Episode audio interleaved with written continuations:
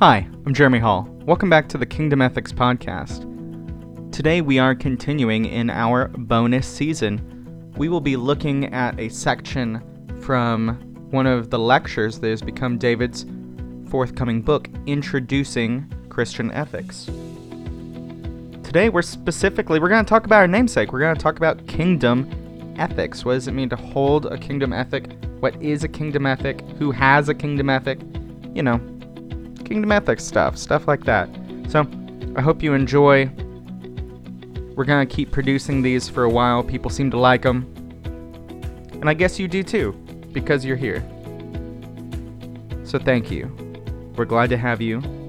As always, you can reach David or myself on our various social medias or our proprietary websites, davidpgushee.com and revjeremyhall.com. We hope you enjoy this episode. Anyone who reads our book, Kingdom Ethics, is immediately plunged into a distinctive form of Christian narrative ethics. Glenn Stassen and I claim, based on the authority and example of Jesus as recorded in three of the four Gospels, that the kingdom of God constituted the narrative frame for our Lord's moral teachings, and that it should function in the same way for Christians today. Let me now rehearse that argument, which was sourced in biblical scholarship by major figures such as W.D. Davies in his book The Setting of the Sermon on the Mount, 1964, N.T. Wright in Jesus and the Victory of God, 1996, and Bruce Chilton in Pure Kingdom, also 1996. The quote, Good news of the kingdom of God, Matthew 4:17, was the substance of Jesus' message, his gospel. This message had Old Testament roots, especially passages from the prophet Isaiah that were especially influential in shaping Jesus' own ministry. Consider Isaiah 9, 35, and 60. Jesus clearly situated his own ministry within the prophetic hope and promise of a future redemption of Israel and the world, in which sinful human and demonic rebellion against God is defeated and God will reign in all creation as the Creator King rightly deserves. Jesus reflected the this worldly orientation of the Jewish tradition in viewing God's redemptive triumph as consisting in deliverance from captivity, justice prevailing over injustice, peace ending war, inclusion overcoming exclusion, healing beating sickness and death, and joy finally winning out over sorrow as God comes in power to rule. Quote, God shall wipe away every tear from their eyes. It's from Isaiah 25 and echoed in Revelation 21. We call these characteristics of God's reign the seven marks of the kingdom. This kingdom of God narrative is apocalyptic in that it, quote, purports to unveil the meaning of past, present, or future historical events as part of God's redemptive plan.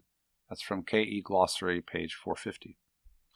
Jesus chose to focus on, adopt, and reframe not just the prophetic part of the Jewish tradition, but the apocalyptic component of some of the prophets. It is also eschatological in that it has to do with the decisive events scheduled by God for the end of time. We suggest that the teachings of Jesus about the kingdom of God not only offer a narrative frame for the moral lives of his disciples, but also specify a large number of moral norms, practices, and virtues that are suitable, fitting, for those living within this narrative. Moreover, we suggest an inaugurated eschatology approach to Jesus and the kingdom, in which Jesus' coming initiates the end of days, which will be fully consummated at Jesus' return.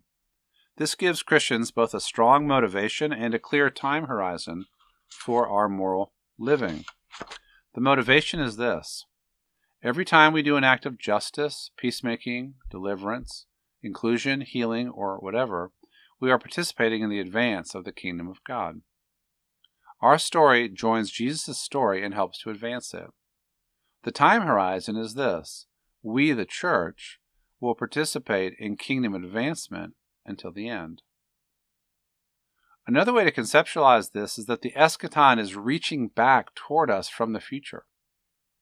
And we glimpse it, taste it, even help bring it into reality in our world as we live kingdom of God lives. This is sometimes called proleptic theology in ethics and is associated with the work of Ted Peters, especially his 1992 book, God, the World's Future. Peters says that we participate in the coming future by living according to its terms right now. In this way, the future breaks into the present through us. This kingdom focused narrative framing puts Christian morality into a cosmic, Jesus centered narrative frame. It provides a deep grounding for a social justice and world peace orientation that addresses vast social sins with a social gospel. In this approach, there is no arena of life that is exempt from searching kingdom of God reflections and action, leading to a clearer moral purpose for the average local church and a deeper emphasis on Christian mission as being about moral action in this world, as well as preparing souls to meet God and enter eternal life. 5.4 Problems with a Kingdom Ethics Narrative Frame.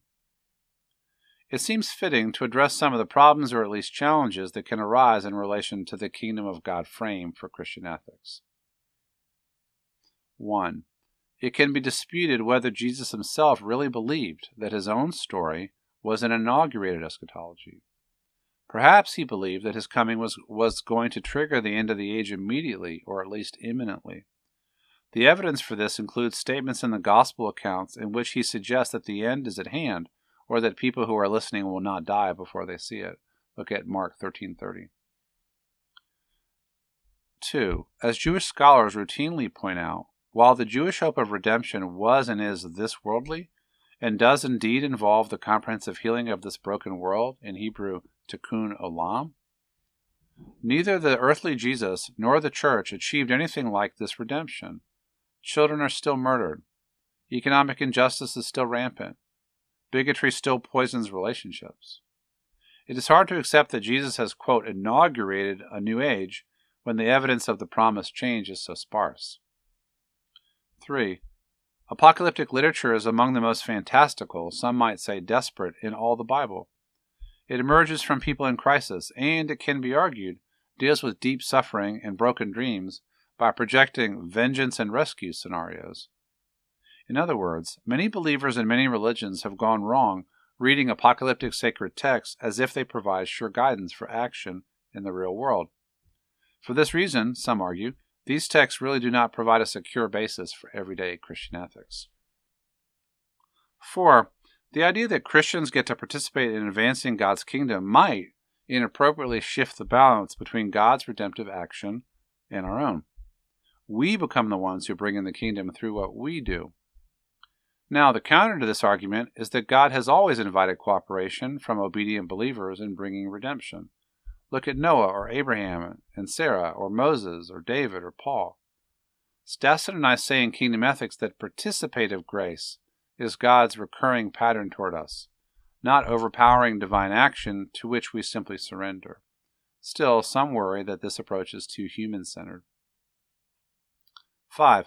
It has been easy for Christians to over identify their, their understanding of moral progress with God's own kingdom. Peace is temporarily negotiated between Iceland and Greenland, and we see a victory for the kingdom. Social insurance is enacted that provides a better safety net for the poor, and we claim a kingdom win. Or worse, a revolution topples the Tsar in Russia, and some call it a victory for God's reign, despite the abundant bloodshed that follows. Don't we need a way to think about morality, even social justice efforts, that is smaller, more incremental, and this worldly? that sees good reasons to do good moral work in the world, but without sweeping everything up into the massive story of the coming of God's kingdom. Who are we to say that this or that thing that happens is a victory or defeat for God's own kingdom? 6. Kingdom of God thinking has been pegged as a temptation to a wild eyed millenarianism. This is the term for the belief by a religious, social, or political group or movement in a coming fundamental transformation of society after which all things will be better. Visions of global transformation can tempt fanatics and revolutionaries to topple thrones and powers in the name of their dream. And what happens when millenarian dreams go sour and their adherents plunge into despair? 7. It is very difficult to maintain a time urgent eschatological vision when Jesus keeps not returning and history keeps not ending. Historical theologians can easily document how quickly mainstream Christianity quieted its apocalyptic fervor after Jesus' ministry. The seemingly unreachable kingdom dream of global moral transformation changed into a more imaginable dream of a seedling of new humanity coming to exist in the Church of Jesus Christ. Indeed, over time, language about the kingdom of God either dwindled to insignificance or shifted to mean variously A. the church, B. heaven, or C. earthly Christian kingdoms from Constantine forward. This can be critiqued as a great loss of the church's primal moral vision, and it was thus critiqued by Walter Rauschenbusch and other early 20th century leaders of the social gospel movement. But the problem remains The human nature bucks hard against eschatological visions when they never yield the eschaton. 8. Finally, some theologians and moral thinkers have concluded that it is sounder to focus on what God has already done in Christ than on what will purportedly one day happen at the end of time. Dietrich Bonhoeffer is a major example of a Christian thinker who never ceased to focus on Jesus Christ, but whose grand narrative was of God's having become human, which has already happened, instead of the coming of the kingdom in the future. For Bonhoeffer, because God became human in Christ, humanity is reclaimed, the image of God is restored, and humans are invited to accept reformation into the image of Christ that was always God's plan for human flourishing. In terms of narrative, Bonhoeffer offers a kind of realized eschatology, centering on the implications of what God has already done in Christ. Bonhoeffer explicitly rejected rooting Christian ethics in the narrative frame of the kingdom of God, which he identified with the end of the world. He writes, quote, No one has the responsibility to turn the world into the kingdom of God, but only of taking the next necessary step that corresponds to God's becoming human in Christ. That's from his Ethics, page 224 225. Jens Zimmermann, in his magisterial 2019 book, Dietrich Bonhoeffer's Christian Humanism, offers the best recent account of how Bonhoeffer's theological ethics are structured in this way. But what are we to make of the stubborn fact that Jesus came preaching the kingdom of God? This is the reason why many find themselves embracing a kingdom ethics, because Jesus himself did so.